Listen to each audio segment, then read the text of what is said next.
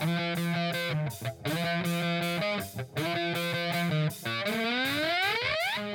following podcast is scheduled for one fall with no time limit. Super hot fire! The greatest spectacle in podcast entertainment, Mr.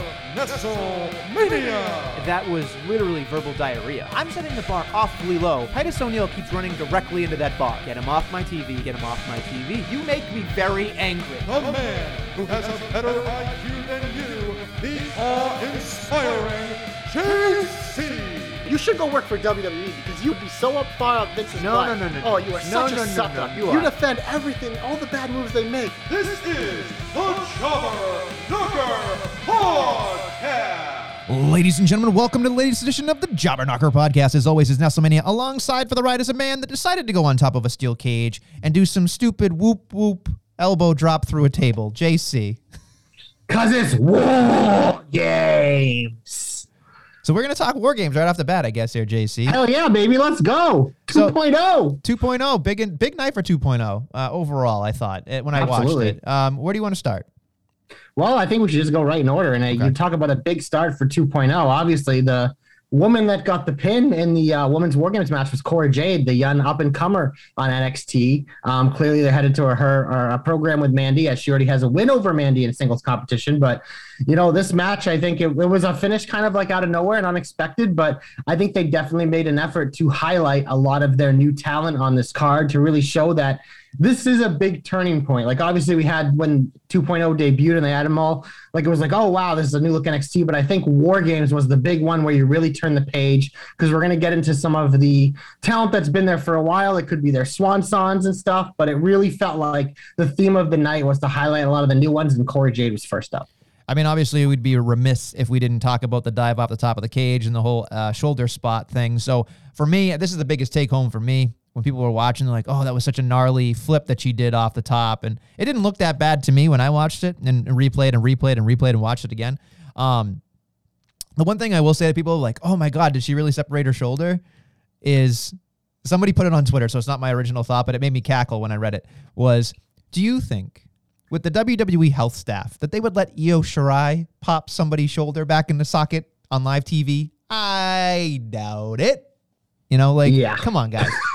Come on. Like, I, she did a really good job. She screamed at the top of her lungs. She she sold it like a champ. You know, like this kid's only what 21 years old. So I mean, she's 20. I think 20? she's just turning 21 uh, soon. so I mean, she's got a lot of miles left in that body, hopefully, and you know, hopefully she keeps herself, you know, injury free for as long as she possibly can. But I totally get it, and I think you know the youth movement is a huge pro, you know, proponent of why NXT is different. And a lot of people have said the death of NXT is coming, and I think these people couldn't be more wrong. Because I No, watched, I watched. I watched War Games, and I was very happy with a lot of the results. I was very happy with the way that it went, and uh, I thought the right people won most of the time, and I thought it was an overall really decent pay per view. Yeah, and I thought this was a good way to start off. I thought it was a lot of fun. I thought everyone in the match got a chance to do their thing, but we're moving on to the next match, which was another one where it was kind of like ushering out the old and ushering in the new. Obviously, Imperium taking on the hodgepodge team of Kyle O'Reilly and Von Wagner. Imperium, one of the best wrestling tag teams, so it's nice to see them as champions. They do get the win, but after the match, Von Wagner does something stupid, but of course, Kyle O'Reilly, who has been turned on by like every tag team he's ever had, was expecting it, and he was able to get the upper hand. We have these two meeting in a steel cage match on Tuesday on NXT. Um, so it could be Kyle O'Reilly's last match with WWE, as it sure seems like of all the people coming up, I think he's the most likely to jump ship to AEW since his buddies are there, and he's obviously teasing it with the UE symbols. and I'm doing it wrong, but all over the place. So, but uh, I would expect on Tuesday it'll be uh, Kyle putting Big Von Wagner over in a big way. Your boy. Everybody get on the Von wagon. That's what I get. If he's, he's saying we got to get it. it. It's got to be a T-shirt. Get on the Von wagon. It's God. it's it's not it's not a thing I understand. But when I watch the match, so for me, when I was watching it, I thought, and I and, and this is why I'm sure TJ and Ray and especially UJC will jump down my you know my throat about this. Is when I watch Imperium as like a foursome or when they were a foursome, I thought to myself, which one is Fabian Aichner? Which one is you know, like Marcel? You know, like See, that's a you problem, No, that's- man. no, no, no, no, no. that's me. That absolutely is my fault. You used to say that about FTR. No, I know, I know. But here's the thing. Here's the thing.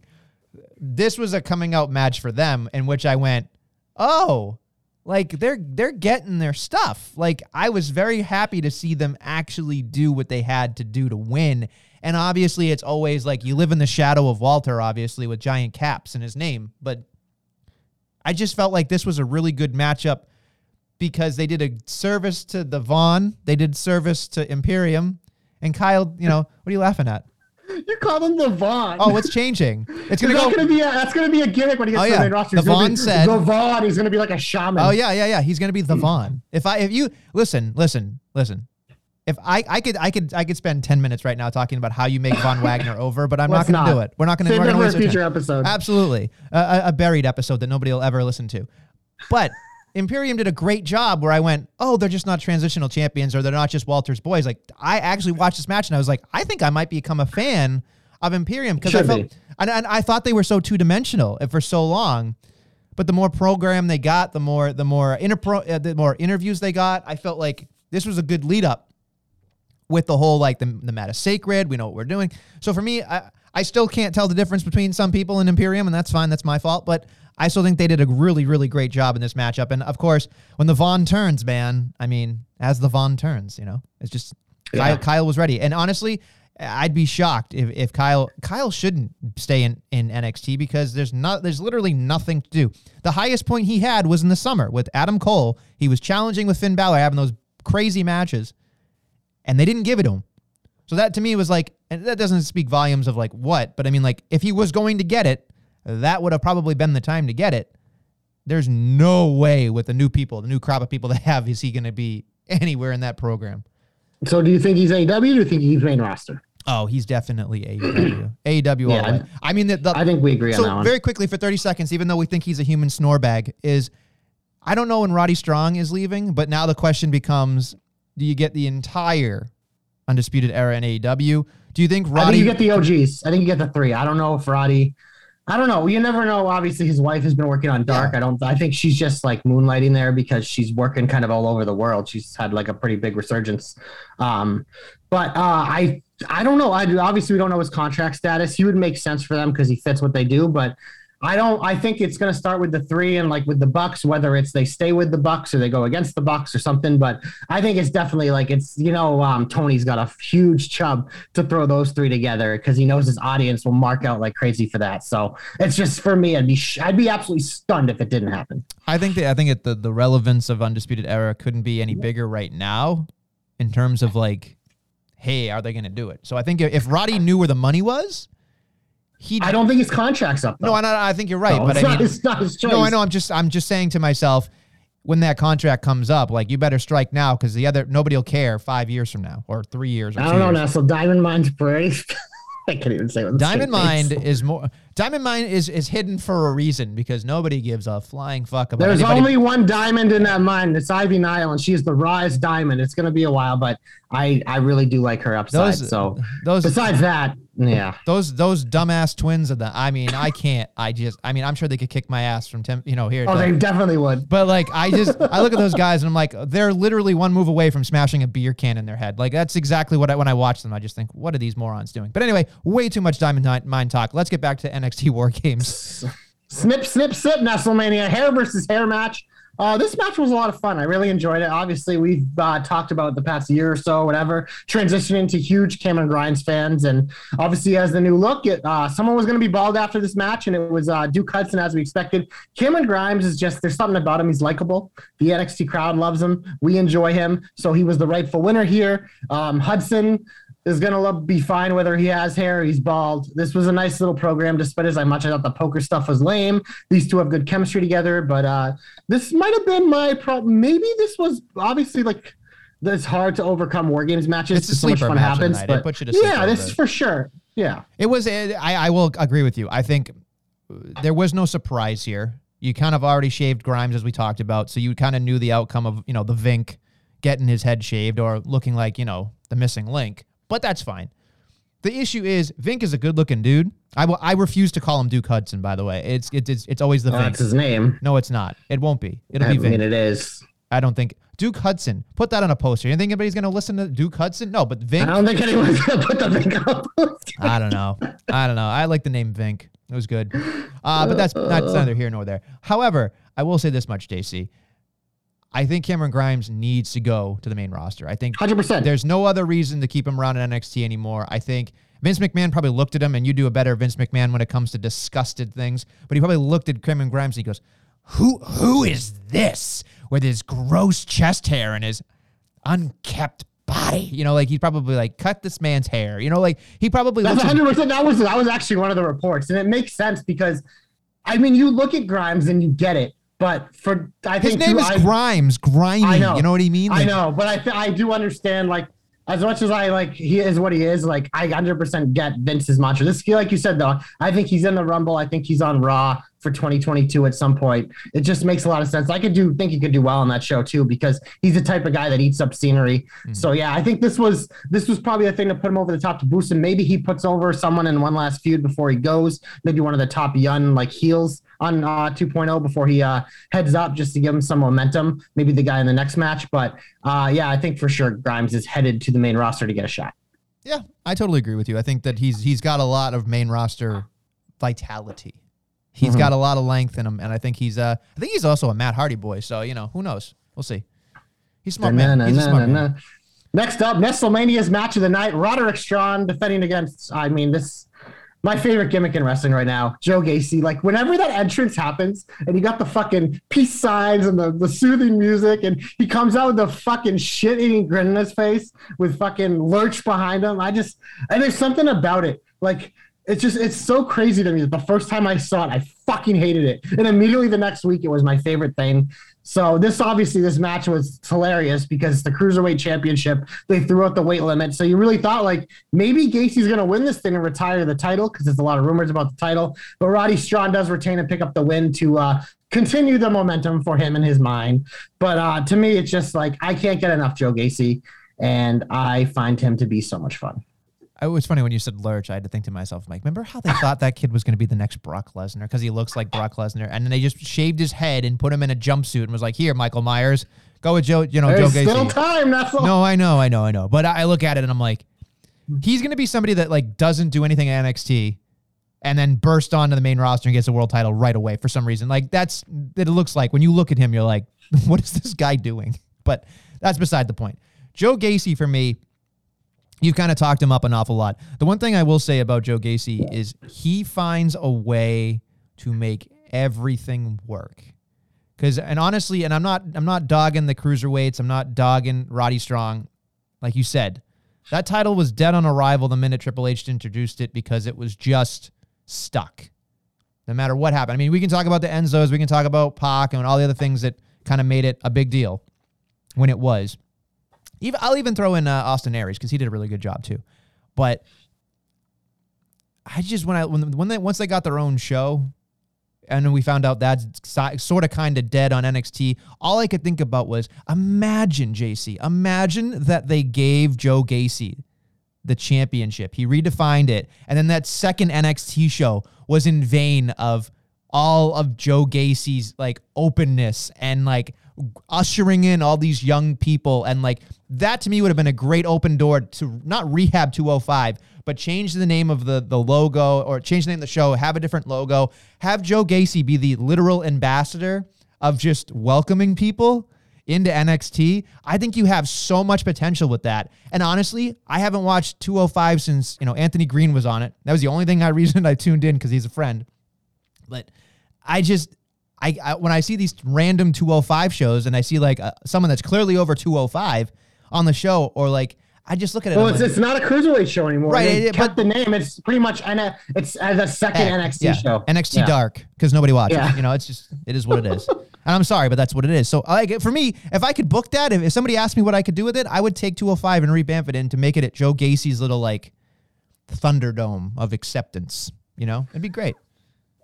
Be great. Oh man! Well, WrestleMania, it is time to get to the main event, and it was officially old school versus new school. We had all the nostalgia in this, including pre-match where Ciampa and Gargano did their backstage glorious thing with uh, Dunne and LA Knight.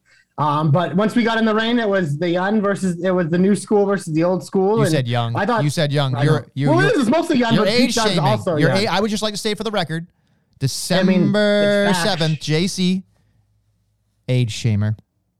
Actual factual information besides Pete Dunne, who is their age, but it was old school versus new school. Pretty much young versus old Uh-huh. for the most part. yeah. Except for Pete Dunne, who's the exception that proves the rule. Uh-huh. Um, but yeah, Bron Breakker obviously gets the pin on Ciampa as we go in this match. I remember early on, like I was like half paying attention to the thread because I was doing a couple things at once, and I saw you say, "I'm waiting for the big kaboom." Well, we got a few of them. Uh, your boy Grayson Waller, No. the MVP of this match, No, no. the kaboom of the week on the table with the elbow drop. Stud Grayson Waller is definitely fourth out of those four, but he is a stud, and I think he is one of the ones with the most upside. We argued about this in the thread, me Yeah. and Dom versus you a little bit because you kind, you know, you I, I feel like sometimes WrestleMania, and this isn't a slight. I feel like sometimes you look at someone as a finished product immediately, and you don't always project. You get stuck in the moment, which is fine because I think a lot of people do. I, for me, I sometimes maybe I don't get stuck in the moment enough because I'm always looking into the future. Maybe that's why we clash a lot because we have two different ways that we look at things, but for me, he's he literally has a little bit of everything, and I think he's one of those guys that will succeed a lot more in the main roster than this roster. But he needs to be on this roster for a while because he is pretty new to wrestling.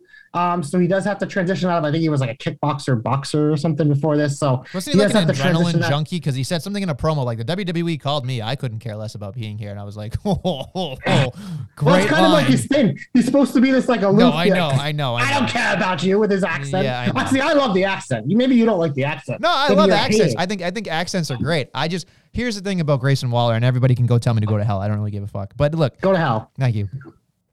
you can go to hell. Um, when I look at Grayson Waller, he's got a rat face, right? So like that's Yeah. number one. He's got a very Good punch- heel. Yeah, good heel. If they try to ever make him a baby face, that would be my issue with this. But right now, he is not technically. I think they're in this weird. He's they a heel. He's a heel He's a now. heel. They weren't making him a heel. They were kind of like non-committal with it. So I, I just didn't know exactly. Like after War Games, we'll find a little bit more where we are with him, and maybe I'll enjoy him a little bit more. I think for me, I just look at him and I think here's here's why I get angry. People say stuff like, "Oh, four people, four pillars of NXT, or the future of NXT, or the future of WWE." When I look at that, my brain goes to, and this is probably hearkening to what you said. My brain goes to future of the business, or future top guy, future somebody we're going to talk about, Hall of Famer, future going to make an impact in the business, maybe.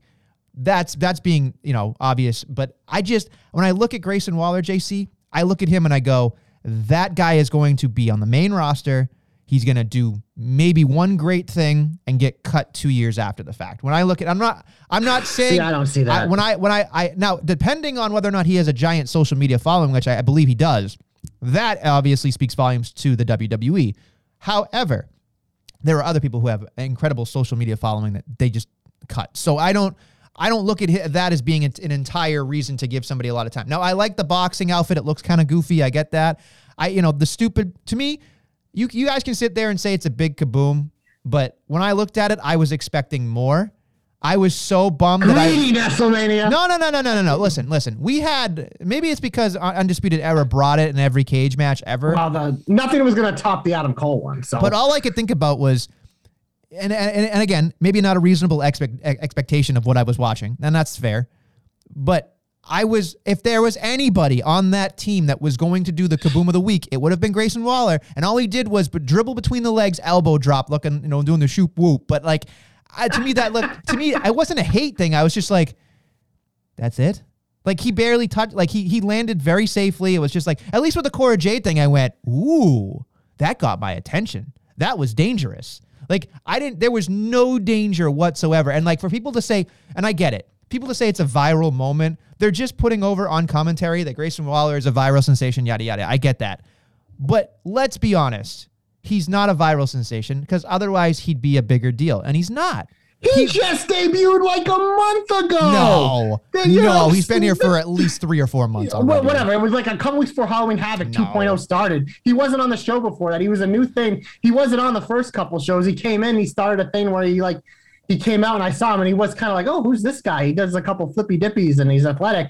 And then they started the thing with LA Knight, which was kind of lame at Halloween Havoc. But I thought he started to hit his stride a little bit. But this guy is going to develop into something they're going to love on the main roster because of just how fucking annoying he is. He does look and like that's why he'll have chipmunk, a job. He's fucking annoying, Yeah. but he's athletic as fuck. So he's gonna get better in the ring, and when he does, they're gonna be he's gonna be able that annoying fuck they can put in good matches. I'm- so he's gonna have a nice. career. Listen, I fully expect. I, I'll call myself an on the carpet. I fully expect in three years to be absolutely wrong and look at you and everybody else and say I was fucking wrong.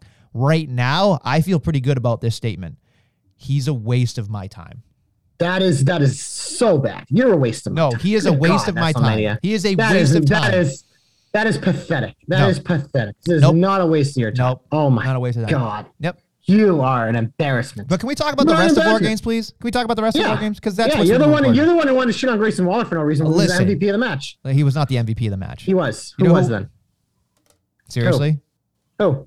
Well, Grayson first Waller. off, it was Johnny Gargano and Carmelo Hayes, and then we can throw in some Bron Breakker at the end because that was awesome. That's what I would say. The three people Grayson that I Waller would. was the MVP. Bron Breakker had the moment. What did Grace, Grayson Waller do besides Everything. He was everywhere. He was taking. He was involved in all the spots. No, he wasn't. hater. You're an absolute hater. Nope. But I thought everyone looked good in this match. I even loved one of my favorite parts of the match was the Tony D'Angelo when he ripped out Pete Dunne's mouth guard Yeah. and stuck it in his junk and then fucking broke his fucking teeth. I love that. I love the idea of a Tony D'Angelo Pete Dunne thing because I think that could be physical. And Tony D'Angelo, I think he needs to be involved in more of those physical street fighty things because in the ring he has a little bit of work to do. But it's also his character. He's a fucking he's a fucking thug. So I love that he's feuding with Pete Dunne because you know who can get down with thugs? Pete Dunne. That's a great feud. I love that. It setup. is going to be down and dirty. It'll be a good time. I, I'm very excited. I like that they pieced off in, in their own ways. Like they went back to the feuds and kind of what they were doing. So, eh, you know, Johnny Gargano is kind of like not there. We'll find out, I guess. But Yeah, what's he going to reveal on Tuesday? What do you think?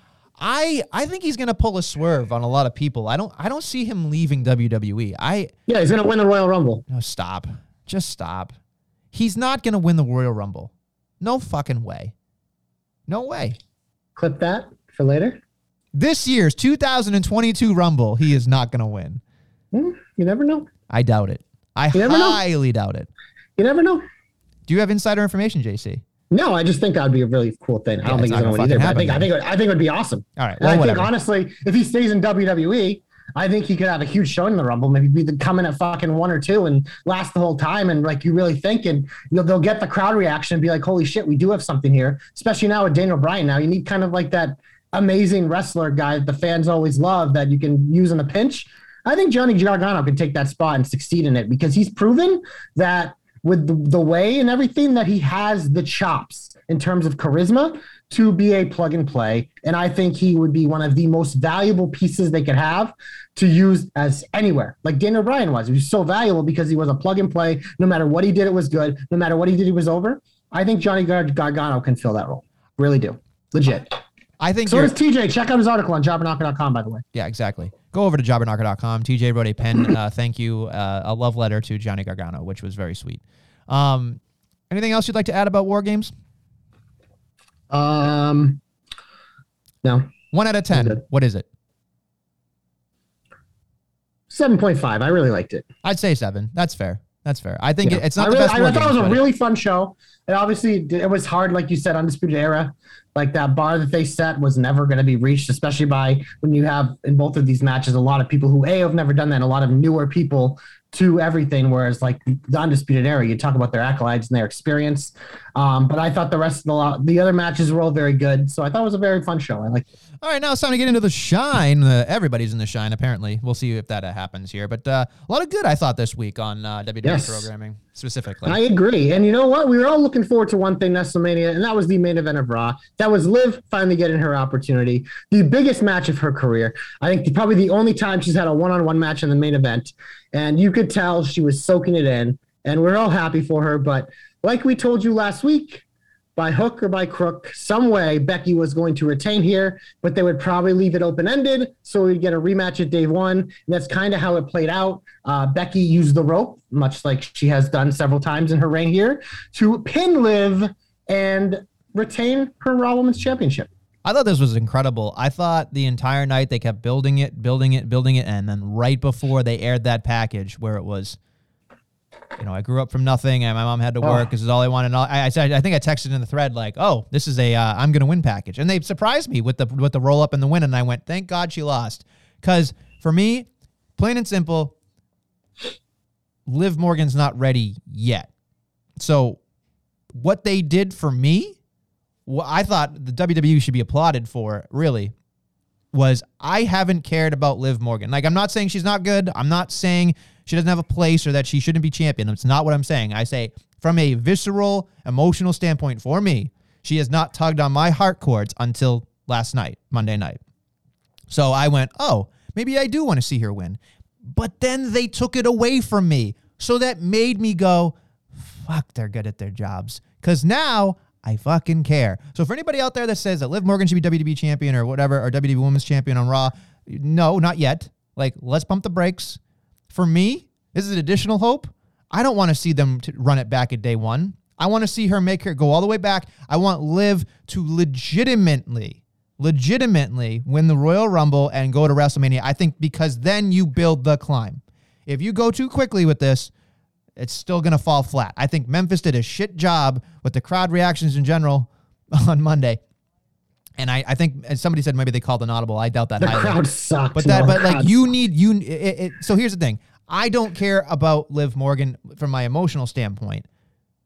I need to, right? So for me to enjoy that climb, to enjoy that story, she's already had it. Uh, you know, like th- to me, this is still like an introduction to her. By the time we get to WrestleMania, I think we're gonna have enough time. I think This- this is the time to pull it.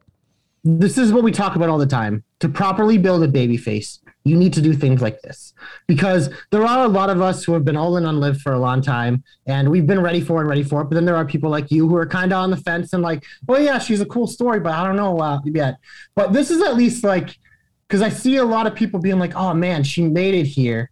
And then she lost. Is that it? It's like, no, no, no, no. That's how you build a baby face is you put obstacles in front of them and you have them fail. This was her first title match. This was her first main event one-on-one match on Raw. She's facing Becky Lynch. This was literally like a go out there, show us what you got. Show us that you can hang. And I think for the most part, she did that. Obviously, I agree. I don't think this was a time for her to become champion. I don't even really like day one for her to become champion, but I think she is going to get that shot. And I think she's going to lose again by some way. And then, yeah, she's going to have to turn to the Royal Rumble and win that to become champion. I think the story makes a ton of sense. I think it would be an awesome moment. I think that a Royal Rumble type crowd would really fucking make it special because of people that go to that and are going to all be Liv fans. I think that'll be amazing. It'll build it. And then she'll get the shot at WrestleMania, and maybe that's when they pull the trigger, Sure. and she starts a, a championship run. Who knows how long it could be, but I think that we're getting closer to her time. She's someone that we've seen grow from NXT, where she was just kind of there. She was in that Jersey gimmick with the yo yo yo song that used to crack me up with the backwards hat and the like fluorescent lime green gear, and she was always just kind of like lurking there in NXT. She got called up with the Riot Squad, was never a focal point, never won a title, but it's just she's always been someone there that she hasn't stopped working, and you can tell by her peers support her and they're excited for her. But this was this, like you said, this is the beginning of it because this was her first real opportunity in a big spot. Nobody wins in their first big opportunity in a big spot. There's a few exceptions, obviously, like Sheamus out of nowhere. But for the most part, no, she's been here a while, but this is her first big spot. She wasn't going to win it here. This was a chance. I think you even said it like pretty well. I think to get your feet wet, show us what you got, throw you in the fire, like show us, show us that you can. Hey, and I think for like I said, the most part she did. She definitely still has some room to grow, but you know she's going to work in it. But I do think we get the rematch at day one some way Becky's going to retain with some schma. She's going to have to enter the Rumble, and then we'll see if they're truly going to commit to her by having her win it, or if they go another direction. So I think this is just the beginning of Liv's story to getting to where she wants to be. I would even go as further, JC, to, to piggyback of what I just said earlier. If she doesn't win the Royal Rumble, get her down to the final two and then have her lose. Then you're like, ah, Then you can just keep, you keep. You know what I mean? that's You thing do- with baby faces, yeah. man. You can always just keep building them. Yeah, that's You've when you- seen it time and time again. Think of all your favorite moments in wrestling. They're great baby face builds. Yeah. Daniel Bryan, Kofi, like go through all of it. Of all these people getting screwed, it's they can do it with Liv. She, honestly, right I. I, I don't, I don't mean this in any derogatory eh, or or shameful way possible, but I just don't feel like she's eaten enough shit yet. Like she's, like she's done enough, but like for me, like I think if you pile more shit on her, she's gonna come up even higher and get more of a groundswell. So like, I'm not saying we're gonna bury her. I'm not saying don't don't do that. no, you gotta screw her a little But bit. You gotta, screw the baby face, you man. gotta, you gotta, you you, gotta piss people off. you gotta get to a point where I'm gonna care that they pissed her off. You know what I mean? Like, or or that like I feel that like, yeah, that's our girl. Like that's our woman. Like she's gonna go do it. You know? And so like, and I don't think here's the other thing too. Like Becky Lynch needs to make a commitment to being a complete shithead. Yes, she needs Uh, to. That was commitment. another point. I'm glad you brought that up. She I'm glad to- you brought that up. Go ahead. Oh no, I was just gonna say because that's for me. Like, yeah, the Memphis crowd was shit all night. Yeah. But for me, when I watch a match like that and people being like, "Oh, the crowd isn't reacting to Liv," it's like, no, no, no, no, no, no, no. To me, in those situations, especially when you have a new person that you're trying to build, it's on the other person to help them, especially if they're the freaking heel. It's Becky's job to get that crowd. I think it says more about Becky Lynch that the crowd wasn't reacting to a match by one of the biggest stars they have, who's a mega heel, which as a heel, your job is to piss off the crowd to get a ground swelling for the babyface who's you're trying to build, who's not there yet. So to me, I think it's more about Becky, and I'm sure Becky's gonna, but I think it's a lot of because, like you said, they teeter tot. They don't commit with her because they love, they know that people are gonna love her no matter what, but you, you, you gotta like just embrace it. Like Kevin Owens, well, since he's turned heel, has embraced it and been nothing but a complete and total dick. Right. Becky's been kind of tweening. She needs to go all in if they're gonna make this lift. Right. And honestly, it's about Becky's commitment because if she doesn't make a commitment to this, then she's she's the reason Liv Morgan will not get to where she needs to be. That's how I so feel. maybe Liv wins the Rumble and faces Charlotte because Charlotte would do honestly, a much better I think honestly, I think you're right because I think doing that Charlotte would make do a better job. Charlotte would do Yeah. a better job being a dick. Not not well, Yep. you know, like a you know shitty human being, but it will on camera anyway. But here's what this uh, real quickly, and not to harp on the Be- Becky Lynch thing, but you know, I uh, I really didn't notice it until it was you know pressure cooker situation. She ignores the crowd, like now that she's supposedly a bad guy. Like she doesn't like for me when I watch Roman Reign, Roman Reigns, he jaws with the crowd. He's like, "I'm fucking with you, boy." You know, like he does all that stuff. I need, I need not exactly, but I need something like that from from when I'm watching. I almost said Ronda Rousey. I'm when I'm watching Becky Lynch because I just I'm looking at it. and I'm like, she completely ignores the crowd now that she's not. Come on, guys, get behind me. Which to me spoke to what happened last night on Monday because it didn't make any sense. Becky Lynch needs to jaw jack with the crowd. They need to commit. You can still be the biggest star in the company, Roman Reigns, and still push merchandise, still be the poster child. Becky Lynch can do that exact same thing. It's it's right there. The formula is literally staring them in the face. You just have to do it because Becky Lynch's job is to get the crowd to boo her and cheer somebody else. And I, I hate I hate the narrative of, well, at least they're loud. I always hate that because yes, to an extent I understand that. But in this case, as we just talked about, by not being committal with this, you are going to stop someone's potential growth. That's all I, I agree. So that's why no, just I agree. I agree. All right, let's move on. Let's move on. What else did you enjoy?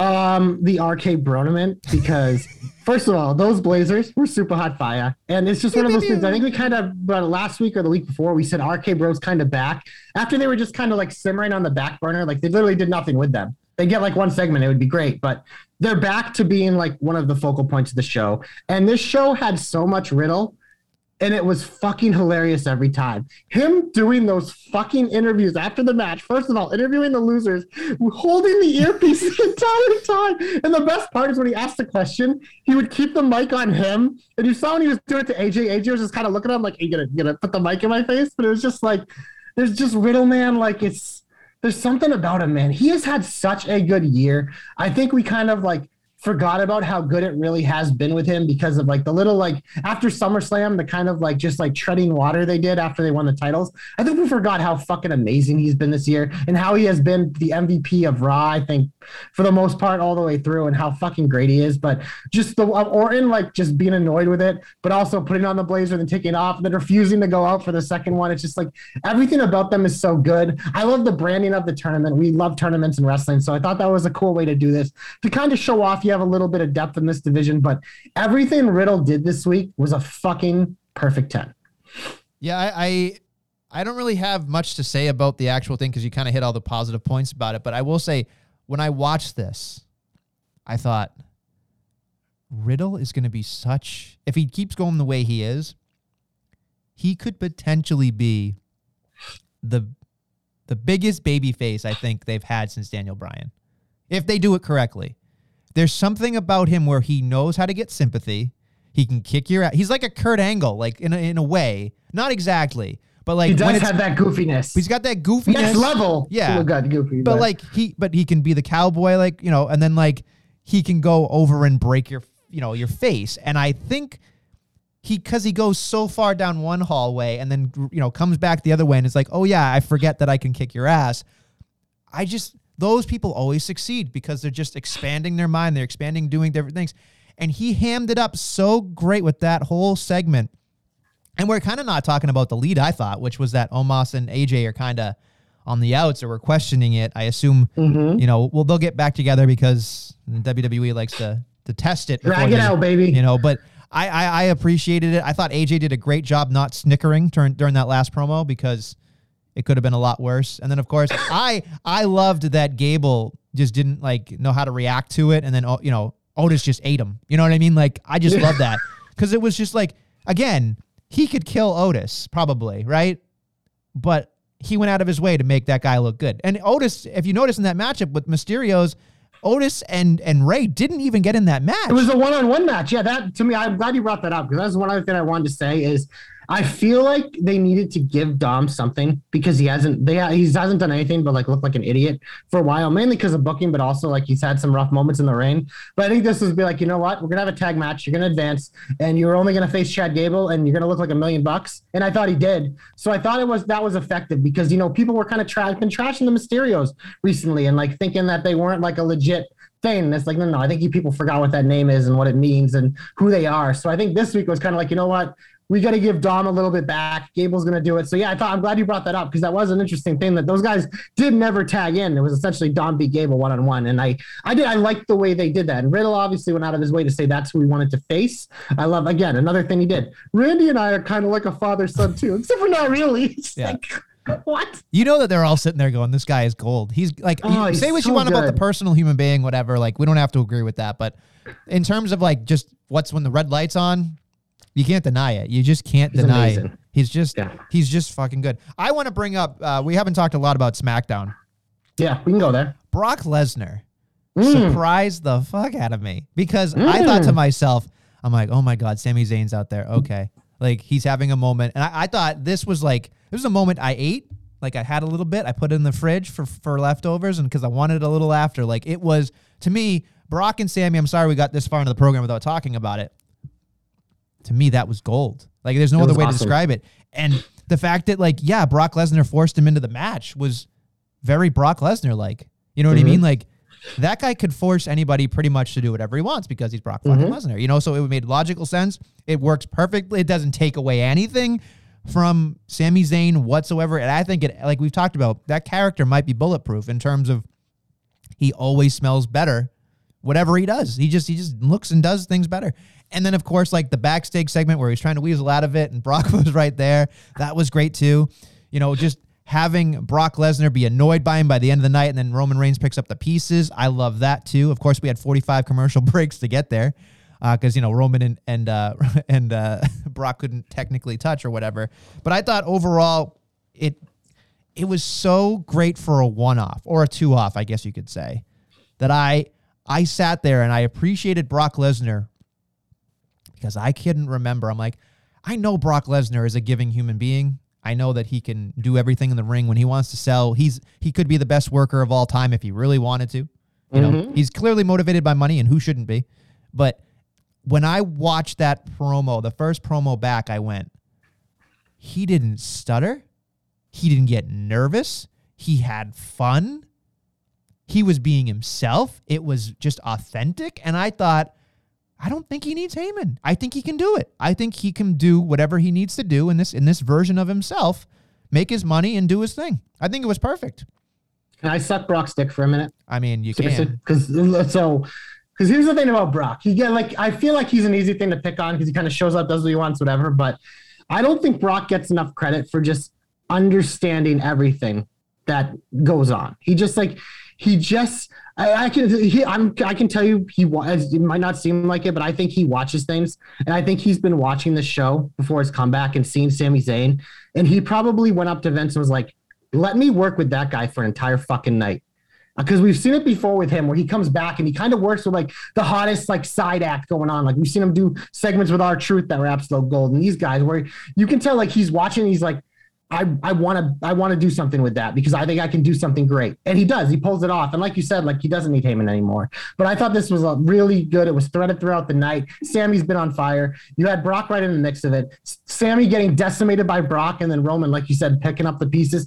Fits that character perfectly. We say it every week. No matter what happens, it doesn't fucking matter. Conspiracy, conspiracy, conspiracy. It's still going. It's even bigger now. So Sami, at some point, he will get a shot against Roman. Maybe it's that pay per view in between the Rumble and Mania or something. I think that could be a really fun way to put it because you could just have a great wrestling match.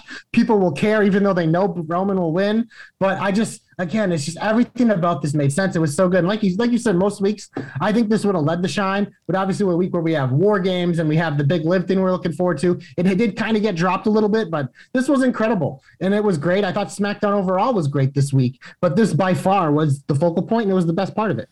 Yeah, I, I don't disagree with you. There were there were a lot of good things, but I just thought this one was just far and away just so much more fun for me to to really enjoy. Is there anything else you want to talk about that was uh shiny?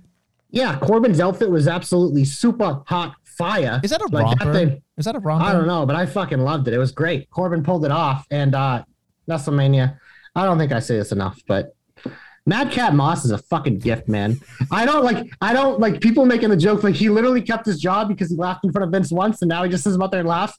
Yeah, it's great. But the corny jokes are so fucking corny, and their reactions to it are so good, man. This guy, like, you can drop the perfect sidekick, and it might not be as good as Madcap Moss has been for Corbin. Like, as cringy as it can be sometimes, it's supposed to be like that. It is, and these guys, like, they're just, it's just fun. It's something different. Like, as I love the other uh, character way more than this happy Corbin, but this is the way it had to go. But having Madcap Moss with him makes it a lot better. So, shout out Madcap Moss. I just had to get that in. No, I, I disagree. I totally agree with you. Excuse me. Uh, and the other thing that I saw on Twitter it wasn't my original thought either, but this made this has made me a lot of sense. Like we can talk about happy, uh, you know, happy talk and all this other stuff that they do, but whatever.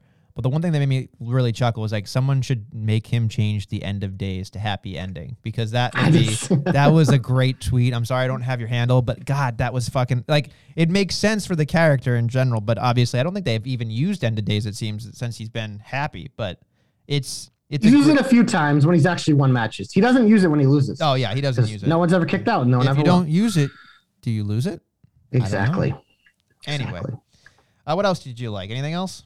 I just want to shout out a couple good wrestling matches this week uh, before we get out. We don't have to get deep in them, but I really like Bianca and Doudrop, and I really like Sasha and Shayna this week. I thought they were solid TV matches. This is the kind of stuff I'm looking for when you have those three hours and two hours. Is kind of like let shine. Like Shayna and Doudrop are two people that haven't uh, been in longer matches, and you put them with some good dance partners, and I thought they were both really good this week. I don't disagree with you at all. Um, I don't think I have anything else that I think that was super, super positive because I was trying to think to myself as I'm looking. The only thing I would say is, and, maybe this, this is a good teeter totter for you and I, is the Miz and Edge. Mm-hmm. Are you for it? Are you against it? Oh, I'm all in on it. Okay. I'm all in on it. This segment, this segment didn't do a lot this week because obviously last week Yeah, they blew it- the roof off, and this is more of just like it's a maintenance week. this. This was to get us a match. It was Yeah. to get the match booked. Um, this Uh, week. at So I think- January 1. yes. So I think like Classic. there's gonna the best is still yet to come. I think between these two, but this was literally like we already have a lot going on. Yep. Let's just get that face off, and we got it. So it is what it was. I, I, there are a lot of parallels to the both of these gentlemen. I think them being wrestling dads is, is an important thing as well. I think having Beth and The daughters too, right? They both have. they two both they all ha- uh yes you're right they all they have two daughters apiece that's right um so yeah i mean there's a lot of parallels both of their wives are wrestlers you know like you can there are a lot of parallels you can draw up for this i uh, here's the thing i like when edge has these longer feuds i think these one-offs are kind of like eh um so i can get you know sink your teeth into it a little bit longer but I watched this promo. I'll say I'll put it in the heat for now. I mean, like there, I, we liked it. Psh, yes, now we're into the heat. This is more of a transitional piece than anything else.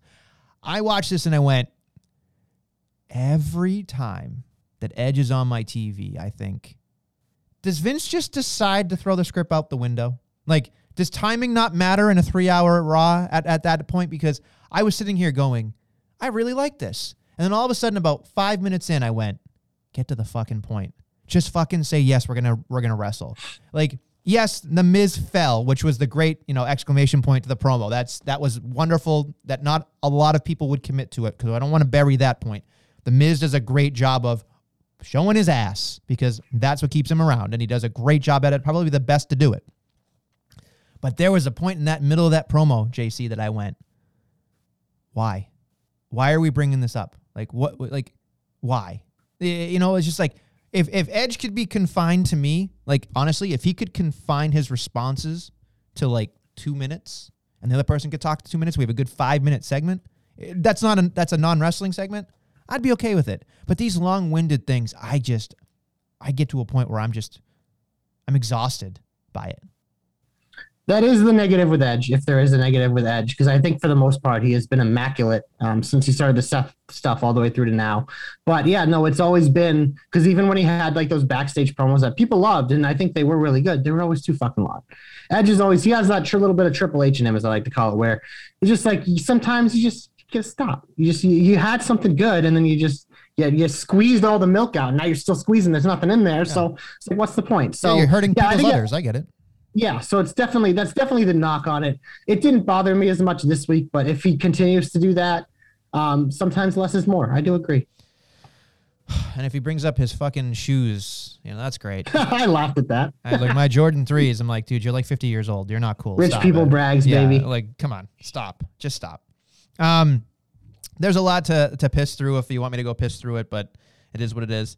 Go Uh, for it. Raiders and Lotharios, jobber alert, because who fucking cares about that? Lothario's getting that push push, baby. Yeah, push right out the fucking door. I'm sure. To, Ah, man, they're getting that. Vince Vince likes something. There's something about these types of teams that Vince like really loves. They're gonna get a shot. You think so?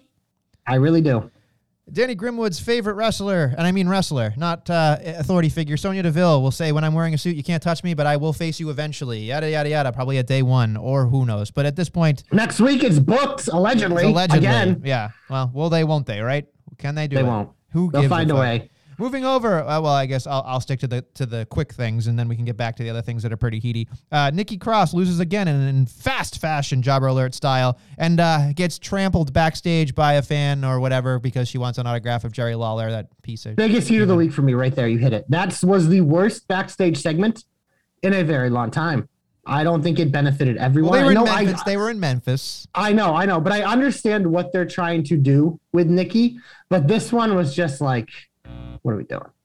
Oh, are you I, I. I just It just this one was cringe. it was Bad. it was not it was Get not. a good off my. TV, Nestlemania. Get it off my TV. Get it off my TV. I'm trying to think of anything else that was quick jobber alert. Uh, I don't think there's anything else here. Although Finn Balor and T Bar had a decent match, and of course Austin Theory comes in and and you know impresses Vince McMahon. I guess somehow, some way, whatever.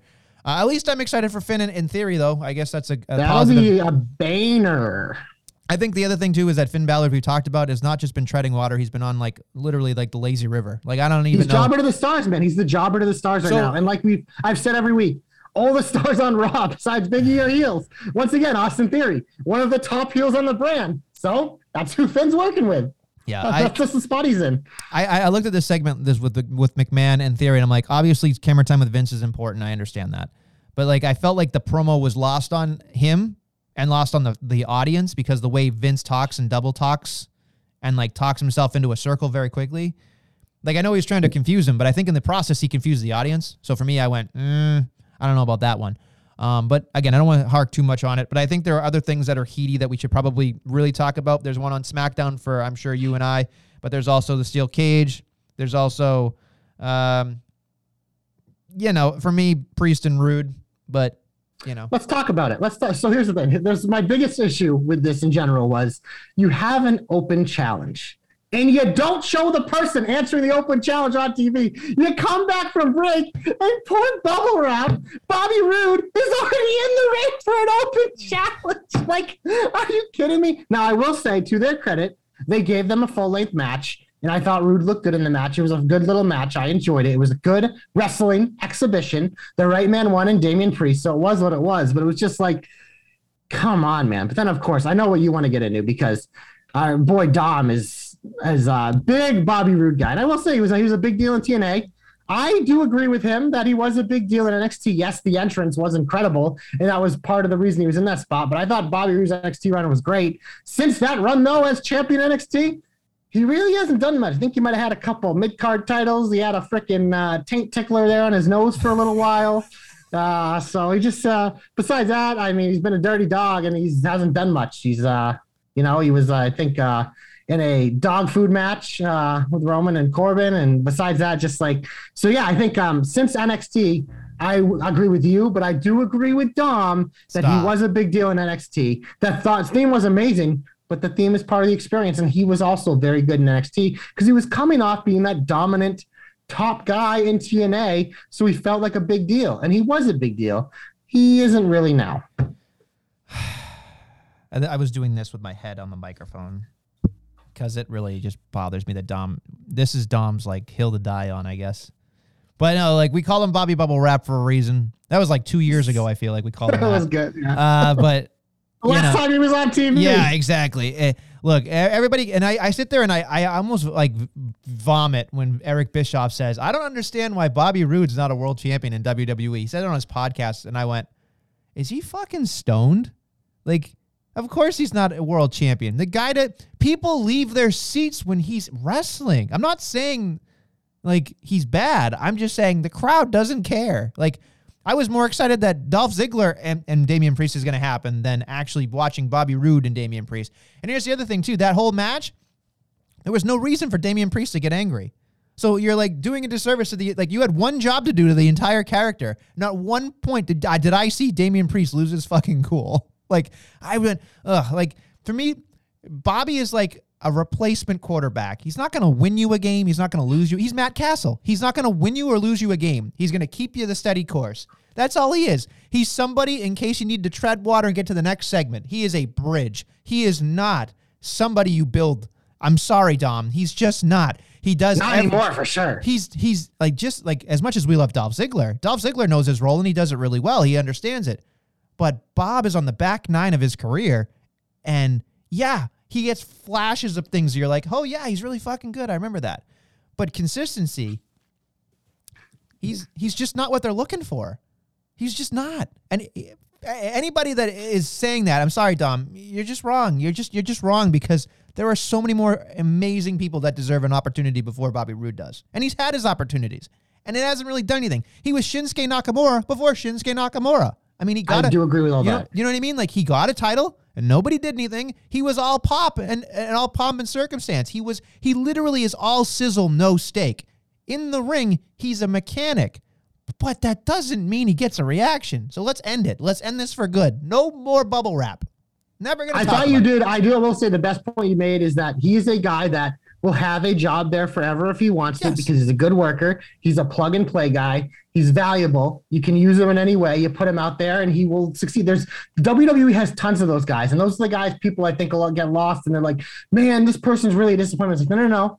This is what they are. They had a chance in the top spot. They probably had it. They've been mid card champions. They've been in the spotlight at some point in their career, but it's just they are what they are. And that's not a bad thing. That's a very good career to be in a spot like a Robert Roode, Bobby Roode, Bubble Wrap Roode, whatever you want to call him, mustache guy, whatever you want to call him. That's a great career. That is a very good career. And so I don't understand like people get mad. It's like, oh, he's not a multi time world champion. He sucks not many people fucking get there. There's a reason why those titles are prestigious, but it just he's he's been in the spots, he's been in the main event, he's been king of the mid card, he's done he's done it all, and that's a very good career, and he's in the spot where he should be right now. We can talk about a steel cage match if you really give a shit, but I I, I Nope. didn't- okay. He walked out the door. He- he They- walked so the here's door. my thing: with, I'll give them a chance in WWE because every now and then they can have good steel cage matches. There's been a few. I think there was one earlier this year that I actually was okay with. But if you end a match with someone walking out a fucking door after you make me believe that these two would fucking slug it out and kill each other, what all they do is not only do they not have to open the door because the fucking ref literally opens it. It's fucking stupid. It's stupid. It's dumb. It's nonsensical. Get it out of my face. I literally I got to Raw late, but I saw people tweeting about how I walked out the door. I'm like, oh, I don't need to waste my time then. So you know what the first half hour of Raw got after the promos? 32 acts, waste of my time. Don't give a fuck. Get out of my face. It was an exhibition anyways. Blah blah. Get out. But JC, he couldn't pin a contender going into the pay Fuck off. Get out of here. Climb out of the cage then.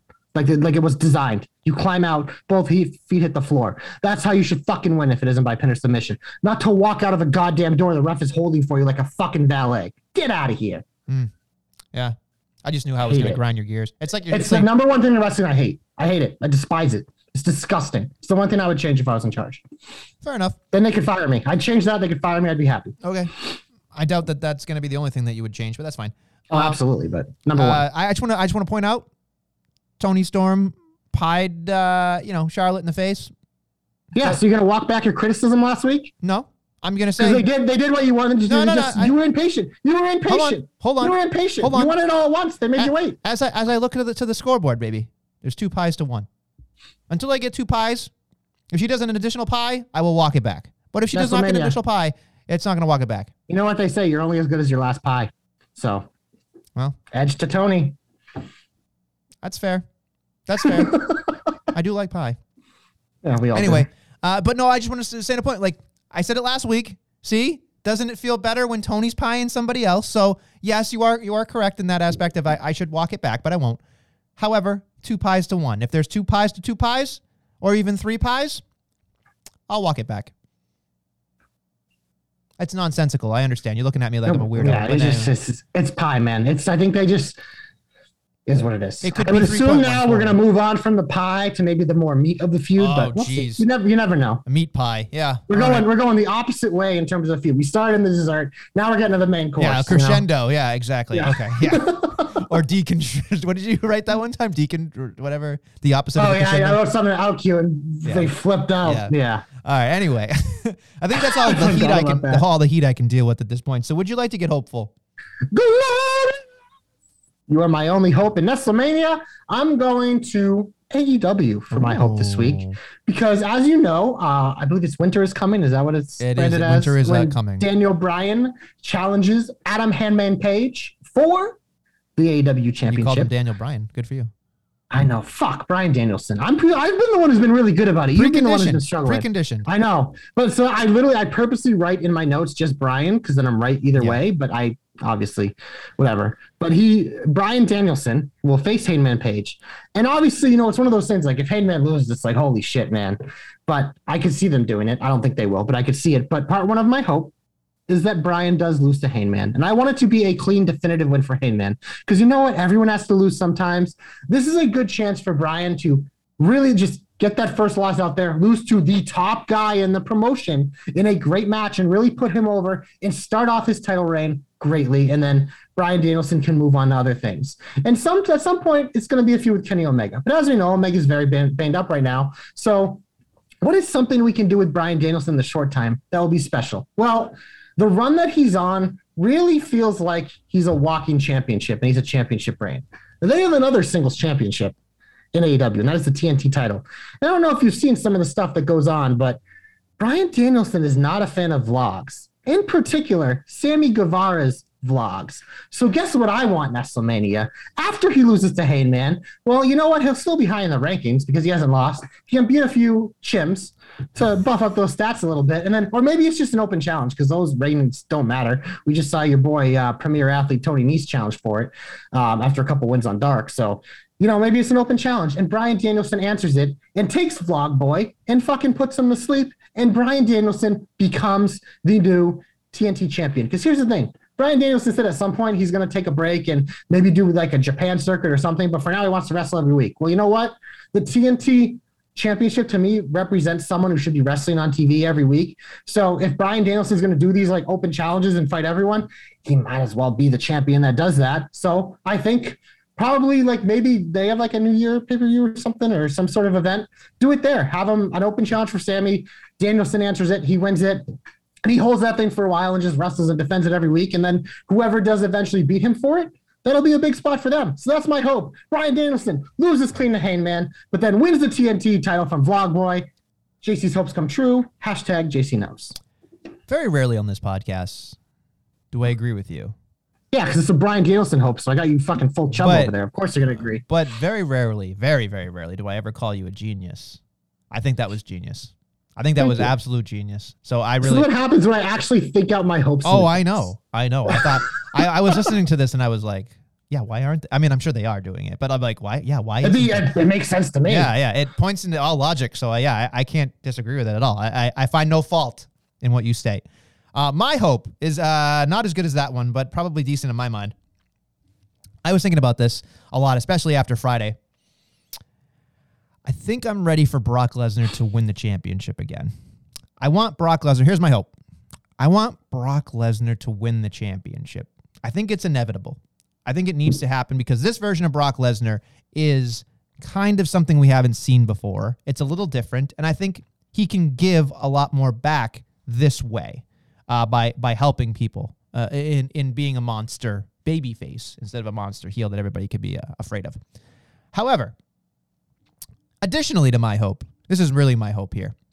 I want Brock to have eh, an okay reign, But what I would really like here is sometime in June or July for Sami Zayn to win Money in the Bank and hold on to it and wait for his moment to undo what was done to him.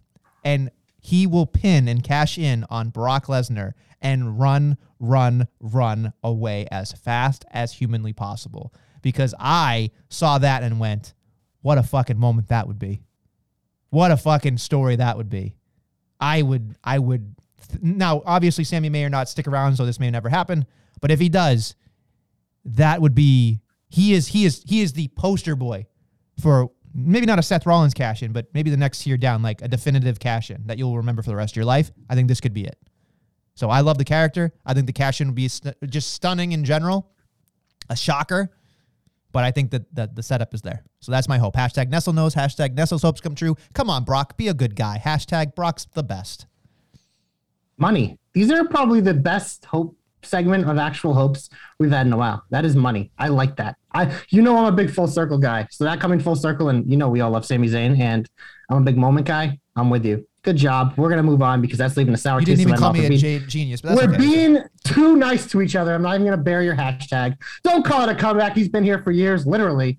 Uh, but WrestleMania, all the Johnny Gargano, this stuff, I was in my feels. You know, we like to make fun of TJ. Obviously, once again, go to jobberknocker.com, read TJ's love letter to Johnny Gargano on uh, our website because it is great. and It is true. And TJ has been his biggest fan forever. And Johnny Gargano has been like the staple of NXT for a while. He has been the consistency.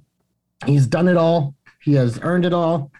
He's been loved by all. But I was in my feels this week knowing that this really could be it. And who knows? Maybe it is. Maybe it isn't. We don't know.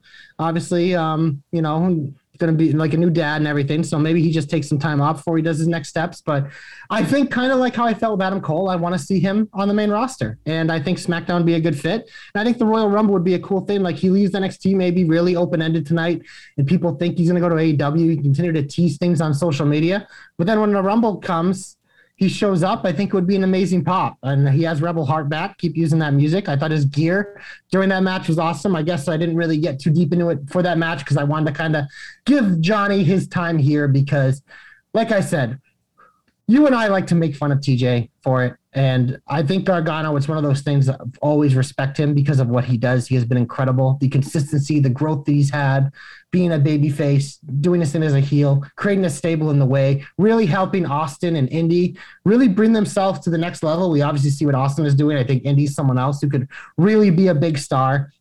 And I think the way has really helped with that. So Johnny Gargano gets my comeback because I felt it this week, man, right here. He's the heart of that. He's been the heart of NXT, and Oh, I, I felt thought- it all right here in my heart. I thought you had agita. Okay.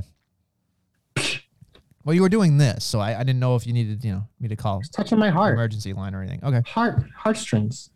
Rebel Heart. Uh, well, that's a good comeback. And yes, go to jobberknocker.com to go see TJ's wonderful uh, pen letter to um, one jo- Jonathan Gargano. Uh, but my comeback this week goes to Doudrop because I actually really love this Doudrop and, uh, excuse me, Doudrop. I can't even fucking talk right now. The Doudrop and Belair match. I thought that was great. They teased the KOD, which I was like, oh no fucking way, they're gonna do this right now. They're gonna save for that. They're gonna save that for for a big moment, not in Memphis. Uh, but uh, I thought it was a great idea for that to happen. They kind of like paused it before Survivor Series and all that stuff. So I was kind of interested in seeing what was happening here because I think Bianca needs a. They did they did the right thing. They didn't McIntyre her. You know what I mean? That's kind of a verb now, but uh, is what it is. Uh, but Doudrop was kind of floundering after the Eva Marie thing, and we didn't know where that was going to go. And then she kind of started and stopped with Belair. So it's nice that they unpaused her and unthawed her in a way. So I, I watched this matchup and I went, there was nothing wrong with this match at all. It was great from start to finish. Probably one of the best matches of the week. And I thought that uh, Doudrop. I mean, we are we obviously know when Bianca's on our television. I, I- feel bad discounting it because it's not discounting it, but I feel like when Bianca's on my TV, I watch no matter what. However, 100%. but Doudrop, I've always kind of been a fan of Doudrop anyway, but I feel like she's kind of had like this weird kind of thing going on. This is the first kind of week where I went, yeah, I see it. Let's go. Let's go. So she's getting my comeback. I like it. Um, I I kind of didn't really want to get deep into this uh, match because I knew this is where you were going. But what I think really made this really worthwhile for me is they've let this feud really breathe a little bit before they've gotten in the ring. Because they've kind of set it up for since before Survivor Series and stuff. It's a fresh matchup that we haven't seen. Um, we talk about all the time that there's only there seems to be a small percentage of women in WWE that get those longer matches. So this is by far Doudrop's longer match, and I thought she looked great. I thought her and Bianca did well together. But the thing to me, which really made this cool, was Bianca doesn't get challenged strength wise very often in the ring because she is such an incredible athlete. But with Doudrop, she could match Belair's strength, maybe even have more of it. And so I kind of love that as a little extra in this match because it was we've seen Bianca dominate so many other people that I thought it was really cool here to see someone that could match her strength. These guys, these women were a great matchup for each other, and I agree, it was one of my favorite matches of the week. All right, I think it's time to get a big old finish. What do we got? AW and NXT? Yes, I, we've pretty much already previewed NXT with the Riley Wagner and the Gargano addressing his future um, but we can go to AEW. Dynamite, as I didn't check this morning, they could have added more. But from what I know, there are four matches booked, and that includes the Dynamite Diamond Battle Royal, WrestleMania. Does MJF get his third Dynamite Diamond ring? I would imagine because it's supposedly going to be in Bizarro World that he will win again because I think that, to me, I couldn't give a shit about that ring. I know they're trying to make it. Yeah, yeah, it only matters because it's on his finger. yeah I, I mean, if you give it to anybody else, I don't think it matters. You know, it's his one. It's honestly like he doesn't have the championship. That's his one claim to fame. He's got a you know a giant ring on his finger. It's fine, and it's part of his persona. So I think if you give it to anybody else, it's stupid. Well, here's how here's how you do it if you're not. If you have Punk somehow screw MJF, you have Wardlow win it and give the ring to MJ. MJF makes Wardlow give him the ring and declare him the winner. That's the way you do it because it gets more heat on MJF. He keeps the ring, and it kind of continues to build that little bit of sympathy for Wardlow. Is when is he going to blow up on this guy? I think that would be cool because Wardlow winning this match would be a big moment in his career, and for MJF not to be happy and recognize that for him and force him to give him the ring. I think that would be a cool little thing to continue everything they've been kind of building with this whole thing. So uh, that's the way I would do it if I were them. I don't doubt it. I think that's a good idea. It's a really good idea. Next up, we have a very good women's match book for this week. My girl, Jamie Hayter, taking on Riho. Who you got?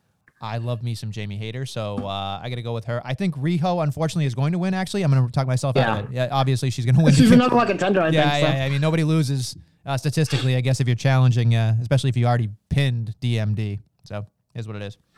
We have the re- weekly Daniel Bryan Open Challenge versus Crappy Dark Order. Uh, Johnny Hungee gets the shot this week. Daniel uh, Bryan Danielson's going to win. Uh, yeah, but I think that uh, this will be a fun match. I think. I think. Yeah, this is in a while probably the, the best part of the Dark Order. Yeah, Johnny Hungee is the best part of the Dark, dark Order, and I think he does a great job. So uh, the fact that Daniel Bryan calls him a clown, and I'm like, you're the same guy in Team Hell, no. So it's a little pot pot me kettle, but whatever, it's fine. And then we have the Young Bucks taking on Rocky Romero and Chuck Taylor, who called himself one of the pillars of AEW. I want to vomit. So Yeah, that, that match is what it is. I don't. I don't care about the. It's a six man tag anyway, but or is it? Or is it? I don't even know. I think it's a two on two. Uh, who cares? Either way, The Young Bucks wanted to get back to tag team wrestling, and they told the best friends to give us the best who you got, and this is what they came up with. yeah. I. This is The I mean, best two they had would have been Orange Cassidy and Kris Statlander, but that's just me. That's true. That's very true. But they're not going to do that. So uh, moving on. Yeah, that's all. That's all I got for AEW. In case I missed something, but as always, you should check out the AEW weekly write-ups from our boy, the Joe Stopper, as well as NXT and Impact from our boy Dom. We mentioned TG's article, all available on JobberKnocker.com. It is the holiday season, so please go to teepublic.com/slash JobberKnocker. Get your merch so you can be looking good this winter. All sorts of shit. Uh, five stars, five flames on all podcasting platforms. Like, comment. We appreciate it. Tweeted us at JobberKnocker. The entire staff's handles are in the thread of this podcast. Facebook Jobber Knocker, Instagram Jobber Knocker, because we're everywhere you want to be on social media and WrestleMania. And obviously, it is December. So that means towards the end of this month, we will do our 2021 Golden Knocker Awards. The will be given out. Uh, we will have that for you later this month. So something to get ready for. It's our favorite show to do of the year. The results are starting to be tabulated uh, from the staff, but we will give out our official picks and give out. We each have a set of knockers to give out for each category. So those will come back to you sooner rather than later. So get ready. It's going to be a lot of fun. I just, as we were talking, I was just, I haven't heard it, but I have uh, our voiceover artist has starting to send me uh, his his introductions and his nominees. I like so, it. Uh, yeah, I, I get excited every year. I think TJ says this is his favorite besides Thirty Hopes. So I, it's always a good time. So make It's sure my favorite it. show to record every year for sure. Make sure to check it out. It's going to be there as a stocking stuffer for you guys. Most likely, I would think before the holidays. We'll find out. Uh, but anyway, we hope you enjoyed this week of the Jobber Knocker. We'll be back next week with more Jobber Knockery. Bubble wrap.